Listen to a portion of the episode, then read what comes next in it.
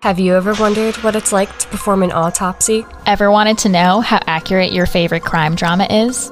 If you're brave enough, join, us inside, the morgue. Hey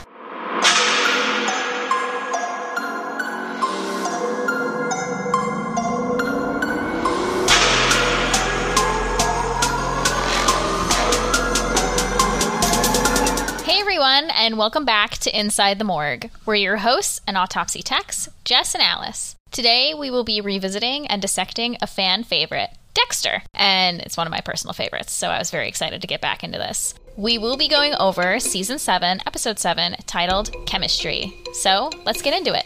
So Dexter was about to kill Hannah, this woman who he deems as a bad person in the previous episode, on the kill table, but instead they went at it very sexually, which is a choice to open for the episode. It's a Showtime show. Yeah, So they can exactly. just do whatever they want, and they they did. She gets hold of his knife and holds it to Dexter's throat. He confesses that he kills bad people, and that's just what he does, and she fits that general description of that. So, meanwhile, Deb is on a date with some guy who's a true crime writer, journalist, and they're talking about Hannah's late husband. He was 40 and dropped dead from a heart attack, which doesn't happen very often, so it's a little suspicious. Deb wants to have the body exhumed to examine it and test it for aconite. They discovered in the past episode that Hannah may have poisoned the husband to kill him, and like we always do, we end up coming in the middle of the mess of all these episodes when so many things have already happened. We have a habit of watching the part twos of storylines when all the drama is happening, all the drama is unfolding. So, for those who don't know, aconite is a plant also known by several other names, including monkshood, wolfsbane, and even queen of the poisons. It's native to the northern hemisphere of North America as well as Europe and Asia.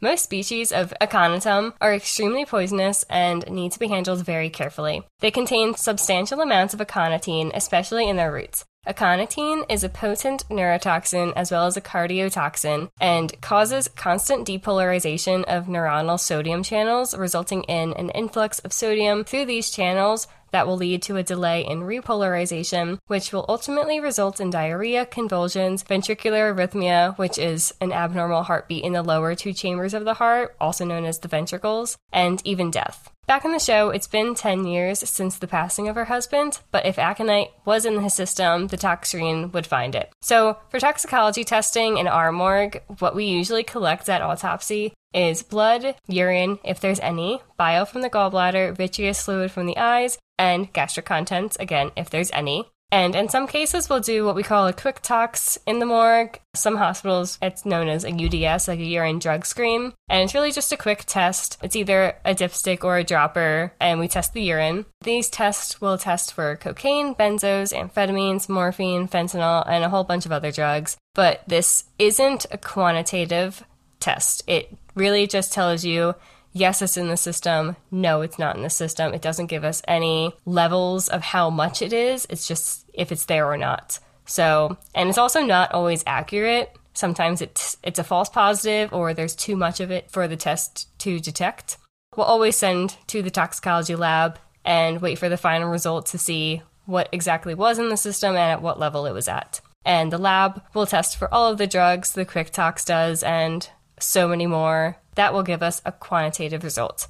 So it can tell us how much of the certain drug is in that person's system. Based on a paper titled Intentional Ingestion of Aconite, Two Cases of Suicide, which we will link in our show notes, the half life of aconitine alkaloids studied were described between 5.8 and 15.4 hours, meaning the aconitine is eliminated from the body over a 23 to 62 hour period. The hard part, if they go through, back in the show, if they go through exhuming the body, will be getting consent. Hannah is legally the next of kin, but it's very doubtful that she's going to sign off. But she also isn't the only next of kin. There are several next of kins in like the lineup. So the husband did have a sister, so that qualifies as next of kin. The next morning, Hannah and Dexter are driving back from his kill shed. They talk about if he's going to try and kill her again, and he says no.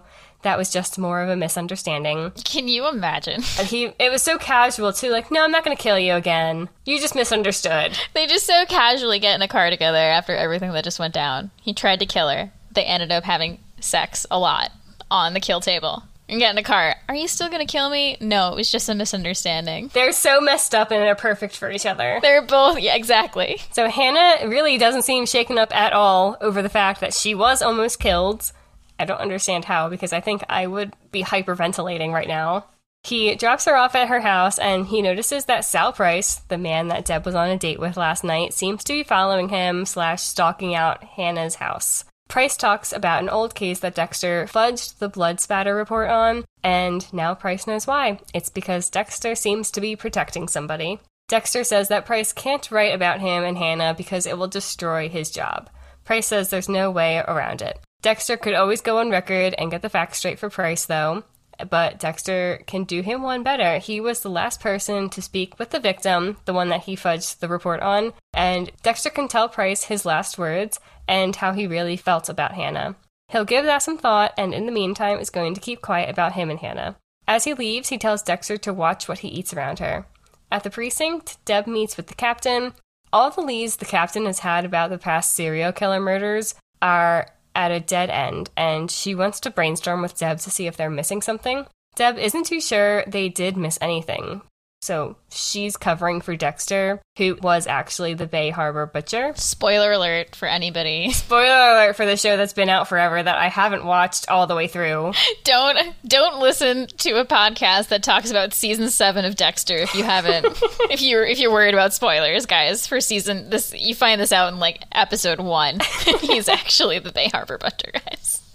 so all of the evidence they have points to Sergeant Doakes. The captain doesn't seem too sold on the fact that Doakes is the killer for these murders. Dexter's also at the office looking up everything there is to know about Sal Price, and he quickly closes out all the screens on his computer when Deb walks in the door. She hands him the blood spatter report, the one that he knowingly got wrong, and Deb says there's something weird about it and wants Dexter to clear it up for her. On one of the crime scene photos in the report, the blood spatter points to a killer other than the one they claim it to be, someone smaller. Deb got this info because Price had an outside lab run an analysis at it, and this lab found the discrepancies in the report. She asked if Dexter missed this, and he says he didn't miss anything and considered the same scenario that someone smaller could have done it, but blood spatter is largely a matter of interpretation. Go listen to our first episode that we did about Dexter, we talk all about how much of an interpretation it is and how they do get things wrong a lot of the time. Mm-hmm. I think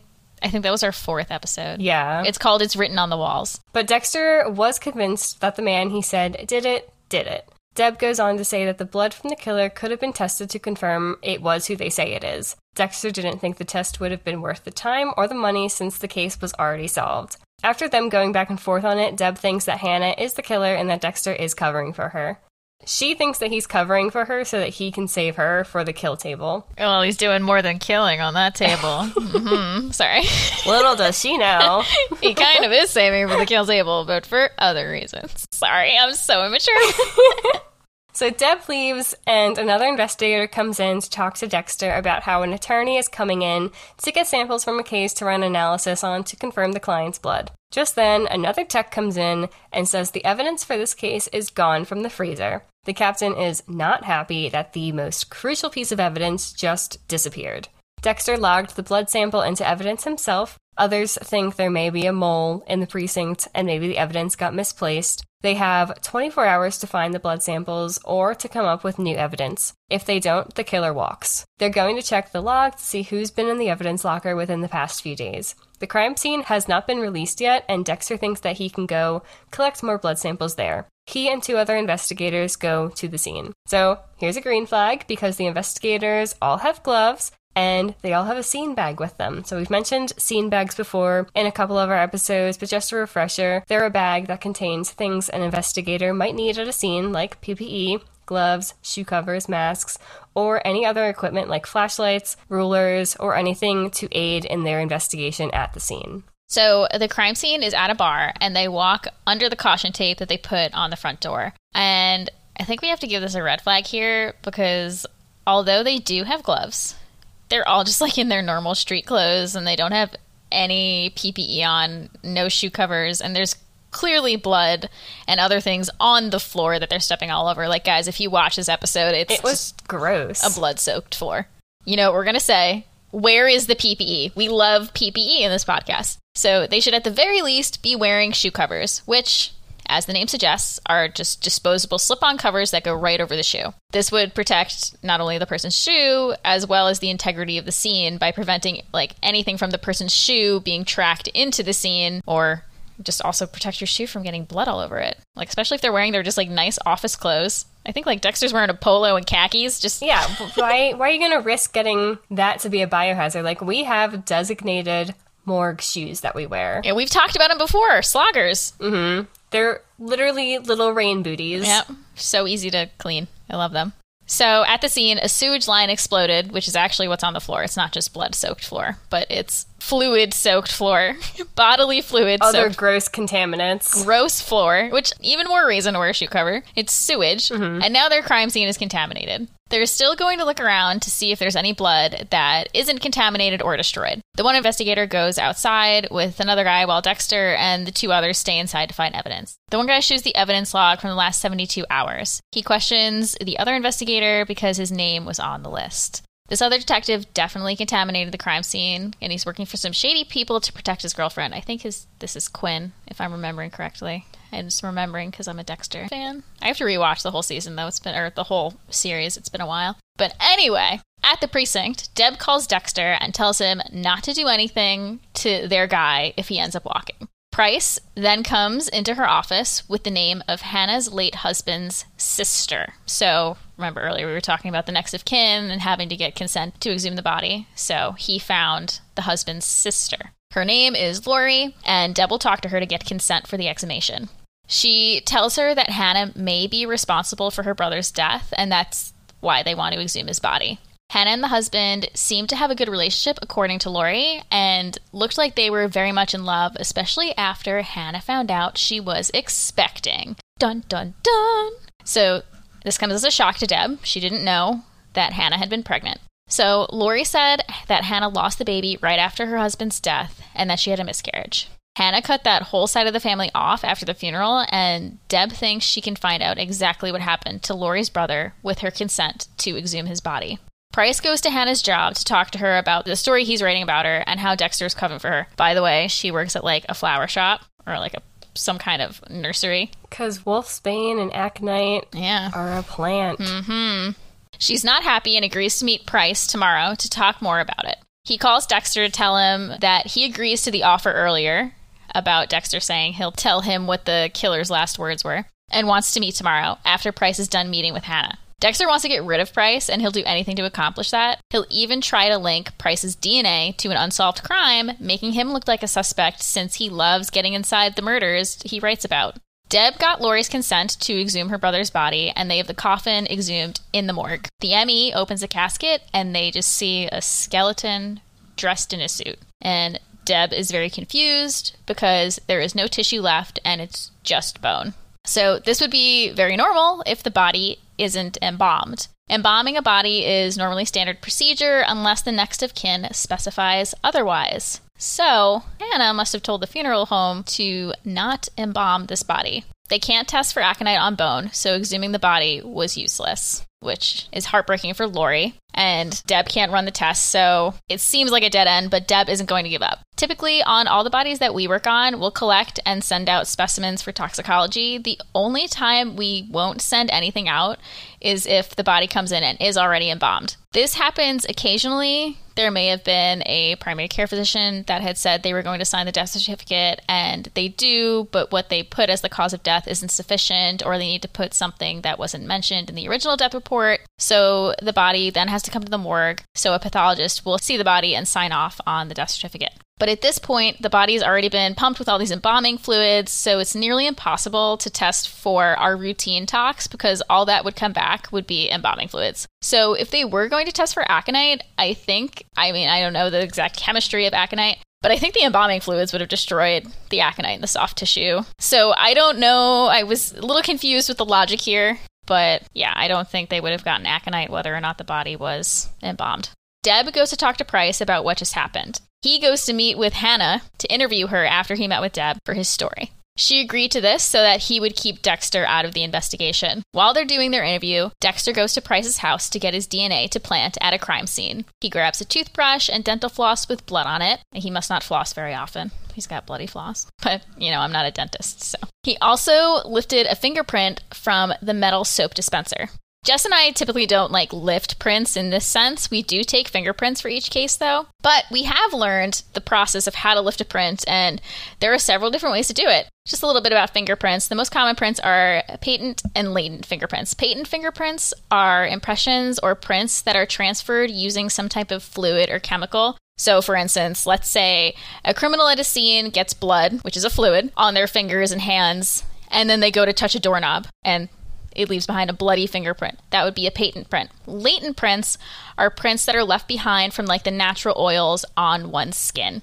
They are less obvious to the naked eye, and these are the prints that are typically dusted for and lifted at a scene. There are several ways to lift a print like this, and a lot of the decision into what strategy to use depends on what object has the print on it. So I feel like everybody listening probably has this image in their head of someone using like a duster and tape to lift a print, which can be done. I feel like that's standard, but usually I think it's a specialized paper that can be used instead of like typically sometimes we'll see just like scotch tape on like the shows. I don't know how standard that is because once again I am not a crime scene tech, I am an autopsy tech. But um, there's also magnetic powders, and there's also one that I find super interesting is cyanoacrylate ester, which is an ingredient in quick drying glue. And this way of lifting a print is really interesting. So you can take the object that has a print on it, say it's like an ashtray or something. I don't know if they would use it for an ashtray, but they'll put the cyanoacrylate ester on the object and put the object in a controlled environment and apply heat to it. And over a period of a few hours, the fumes from this process will cause the print to become visible and you are able to photograph it. I've never seen it in real life. I've seen videos of it and it is really neat. It's really cool to see. So, anyway, Dexter didn't do this. He just lifted fingerprint with like tape or something. But Dexter then goes through Price's computer for anything he has on Hannah. He deletes everything Price had on her. After Price is done talking to Hannah, he goes over to Dexter's place. Before their interview starts, Dexter wants to share his own idea for a story with Price. New DNA pops up in an unsolved murder of a woman who Price wrote a book about. She was a jogger who was killed in a park. Turns out that the DNA belonged to a true crime writer. And there's an anonymous tip mentioning Sal Price, who wrote a very successful book about the same case, and it turned out he is the killer. That would be a crazy plot twist. Dexter then mentions that Price may need a new toothbrush. So, obviously, as Dexter is threatening Price with this false blackmail, Price gets more and more angry and says that Dexter won't get away with it. Price stands up and clenches his chest before falling over, hitting his head on the corner of the coffee table. Dexter thinks Hannah poisoned Price while he was at her house. He starts CPR and calls 911. Paramedics and the detectives all go to the scene. Dexter tells them that their interview might have gotten a little heated and that he was accused of sloppy work on this blood spatter analysis, but that's all. One of the investigators is, is, is, examining the body and taking notes. They have those classic yellow number markers out around the body. Price has a contusion on his head, which caused all of the blood, but that's not enough to kill him. They say they're going to wait for the medical examiner to get there. So, a red flag here because we've mentioned this multiple times before. Medical examiners and pathologists do not go to scenes. That would be the job of a deputy coroner or a death investigator to go out. Deb arrives at Dexter's. She's convinced that Hannah killed Price. Price had told Deb that he thought that she stabbed one of the victims, Hannah stabbed one of the victims, on the spree, and that she kept on killing her husband and all these other people with poison, and that he was going to put it all together in this book. Deb thinks Hannah poisoned Price and that it's just not a coincidence. They're going to run a tox screen on Price's body and test for aconite. Hannah is brought in for questioning and she doesn't seem too concerned when Dexter sees her at the precinct. Deb goes to interview her and tells her that Price is dead, and Hannah seems genuinely shocked. She thinks that it's crazy of Deb to accuse her of murder, and Deb has a blood report from a past case that proves that he was killed, somebody was killed with a plant that grows on Hannah's property. I mean, why would you? I'm going to learn, I'm going to study what aconite looks like so I can like see it. if people are growing it, be like, hey. Looking at my neighbors, okay, who's plotting a murder? Oh, you like gardening? Let me look at those plants. Let me take a look at that. They look a little. They look a little sus. Can you imagine some someone showing you around their garden and like, this is my rose bush. This is, and you're like, oh, what's that interesting looking plant over there? Oh, it's aconite. the most random thing. There was a case the other day. I think he had like arsenic poisoning, but we also were going to test for aconite, but the the tox lab that we have, they don't have a specific aconite test, so I had to pull hair. Hair is actually fun fact, fun forensic fact. If you're going to test for arsenic, test somebody's hair and get the root of the hair. It's all about the root. Just the tip. I love it. So, anyway, back in the show, there is a forensic report, the one that we've been talking about the whole episode that Dexter got wrong, and this proves that she stabbed one of their victims to death. But Hannah has immunity for that killing, and the other evidence is all circumstantial. So, circumstantial evidence is evidence that relies on inference or deduction to connect to a conclusion or a fact, whereas direct evidence supports the fact directly. So, for instance, a suspect is witnessed fleeing the scene of crime. That is circumstantial evidence because you have to infer that the reason they're fleeing is because they're guilty of the crime, but it does not directly connect them to that crime. It's only circumstantial unless Deb can tie it to the poisons that they're going to find on Price's body. They then start talking about her late husband, who also randomly died of a heart attack along with her unborn baby. Was he pressuring her into starting a family, and was she feeling trapped because of that? And maybe that was a motive to kill? Their interview's done, and Hannah goes to leave. Dexter goes to Hannah's house that night, and as soon as she opens the door, she says that Price was going to destroy her life, so she had to do something about it. She saw a chance and took it, for the both of them. Like, how would you feel if somebody said that to you? Oh, I did this. I killed. So- I killed a man, but for us. I mean, I, not a serial killer, would be very alarmed. Dexter, A normal wow. person would be alarmed. normal, well, quote quote normal. We work in a morgue. Quote normal. we chose this life. We chose a, we chose a certain life, not the serial killer life. So I would be alarmed still, very much alarmed. So she figured that the poison would kick in on the road, putting Price in a very convenient auto accident. Not that he would die on Dexter's floor. Price liked to chew on his pens, and the pen that he had that night had a little something extra on it that was completely undetectable. She just wishes she could have had destroyed his book along with him, but Dexter was the one who actually destroyed Price's book by deleting all of the research off of his computer. Dexter asks if it was true about her and her husband, and she says that she was the one who wanted a family and he didn't. Her husband threatened to leave her unless she got an abortion, but she had a miscarriage instead. Deb starts looking at all of the evidence collected from Price's body, and the tox report comes back. The results were negative, and there were no abnormal findings. The ME even ran it twice, and it was negative both times. It looks like Hannah's going to get away with it. Again.